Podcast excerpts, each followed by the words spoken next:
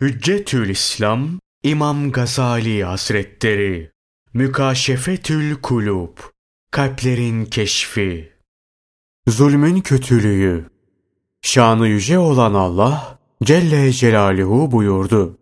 O zalimler yakında hangi sarsıntıyla sarsılacaklarını görecekler. Allah'ın Resulü sallallahu aleyhi ve sellem buyurdular. Zulüm kıyamet günü karanlıklardır.'' Kim zulmen bir karış toprak çalarsa Allah Celle Celaluhu kıyamet günü yetmiş arsayı onun boynuna geçirir. Bazı kitaplarda yazılıdır. Şanı yüce olan Allah Celle Celaluhu buyurur. Benden başka yardımcısı olmayan kişiye zulmedene öfkem çok şiddetlidir. Şair ne güzel söyler. Kuvvetliysen etme zulüm. Akıbeti pişmanlıktır zulmün. Gözlerin uyur, mazlum uyanıktır. Sana beddua eder, Allah da uyanıktır. Zalim, olanca zulmüyle yeryüzünde gezdikçe, kötü fiillerinde haddi tecavüz ettikçe, sen onu zamana bırak. Cezasını bulur. Hesaplamadığı yerden çok şeyler zahir olur. Seleften bazıları der ki, zayıflara zulmetme, kuvvetlilerin en şerlisi olursun. Allah ondan razı olsun. Ebu Hureyre şöyle der. Toy kuşu, zalimin zulmünün verdiği keder ve korku yüzünden yuvasında ölür. Tevrat'ta şöyle yazılıdır. Kıyamet günü Sırat Köprüsü'nün arkasından bir nidacı nida eder. Der ki, Ey barbar zalimler! Ey eşkıya! Allah izzeti ve celali için yemin etti. Bugün bu köprüden hiçbir zalimin zulmü geçmeyecek.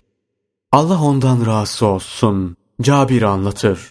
Habeşistan'a giden göçmenler döndüğü zaman Peygamberimiz sallallahu aleyhi ve sellem onlara dedi ki Habeşistan'da gördüğünüz en dikkati çeken hadiseyi bana anlatır mısınız?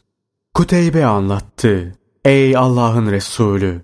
Biz bir gün oturuyorduk. Yaşlı kadınlardan bir kadın yanımızdan geçti. Başında su dolu büyük bir testi vardı. Giderken bir gençle karşılaştı. Delikanlı ellerinden birini kadının omzuna koydu. Sonra onu itti. Kadın dizleri üstüne düştü. Testisi kırıldı. Biraz sonra kalktı, gence döndü ve şöyle dedi. Ey zalim! Göreceksin sen. Allah'ın kürsiyi kurup bütün insanları topladığı, ellerin ve ayakların konuştuğu ve sahibinin işledikleri hakkında şahitlik yaptığı zaman göreceksin. Yarın kıyamet günü senin ve benim halimiz nasıl olacak? Bunun üzerine Peygamberimiz sallallahu aleyhi ve sellem buyurdular ki, kuvvetlilerden zayıfların hakkı alınmayan bir milleti Allah nasıl takdis etsin? Yine Allah'ın Resulü sallallahu aleyhi ve sellem başka bir hadislerinde şöyle buyurdular. Beş kişiye Allah Celle Celaluhu gazap eder. Dilerse bu gazabını dünyada gösterir. Yoksa ahirette onları cehenneme atar. Bunlar bir, tebeasından kendi hakkını aldığı halde kendisi onlara karşı adil olmayan ve tebeasının maruz kaldığı zulmü onlardan defetmeyen devlet başkanı. 2. Halk kendisine itaat ettiği halde kuvvetli ile zayıf arasında adil muamele yapmayan, boş ve lüzumsuz şeyler konuşan devlet büyüğü. 3. Aile efradına Allah Celle Celaluhu'ya itaat etmelerini emretmeyen ve onlara dini vecibeleri öğretmeyen aile reisi. 4. Ücretle adam tutup çalıştıran ve işçinin hakkı olan ücreti ödemeyen kişi.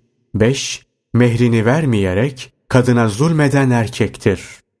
Allah ondan razı olsun. Abdullah bin Selam der ki, Allah Celle Celaluhu mahlukatı yaratıp onlar ayakları üzerine dikildikleri zaman başlarını Allah Celle Celaluhu'ya doğru kaldırdılar ve ''Ey Rabbimiz, kiminle berabersin?'' diye sordular. Şanı yüce olan Allah Celle Celaluhu buyurdu. Hakkı ödeninceye kadar mazlumla beraberim. Vehbi bin Münebbih anlatır. Zalimlerden bir zalim bir köşk yaptırmış ve güzelce süslemişti. Bir ara yaşlı bir kadın geldi. Zalimin köşkünün yakınında sığınacak bir kulübe yaptı. Sonra bir gün köşkün sahibi Salim köşkünün etrafında dolaşmaya başladı. Bu arada yaşlı kadının kulübesini görerek kimin bu diye sordu. Fakir bir kadınındır. Burada barınıyor dediler. Zalim onun yıkılmasını emretti ve yıkıldı. Biraz sonra kadın geldi. Kulübesini yıkılmış görünce kim yıktı bunu diye sordu. Köşkün sahibi gördü, yıktırdı dediler. Kadın bunu duyunca başını göğe kaldırdı ve ''Ey Rabbim, meskenim yıkılırken ben yoktum. Ya sen neredeydin?'' dedi. Onun bu ahı üzerine Allah Celle Celaluhu Cebrail aleyhisselama o köşkü içindekilerin tepesine yıkmasını emir buyurdu. Cebrail aleyhisselam da buyruğu yerine getirdi. Bermek oğulları hapsedildiği zaman oğul babaya şöyle der. Ey babacığım, efendilikten sonra prangaya vurulduk, hapse düştük. Babası şu cevabı verir.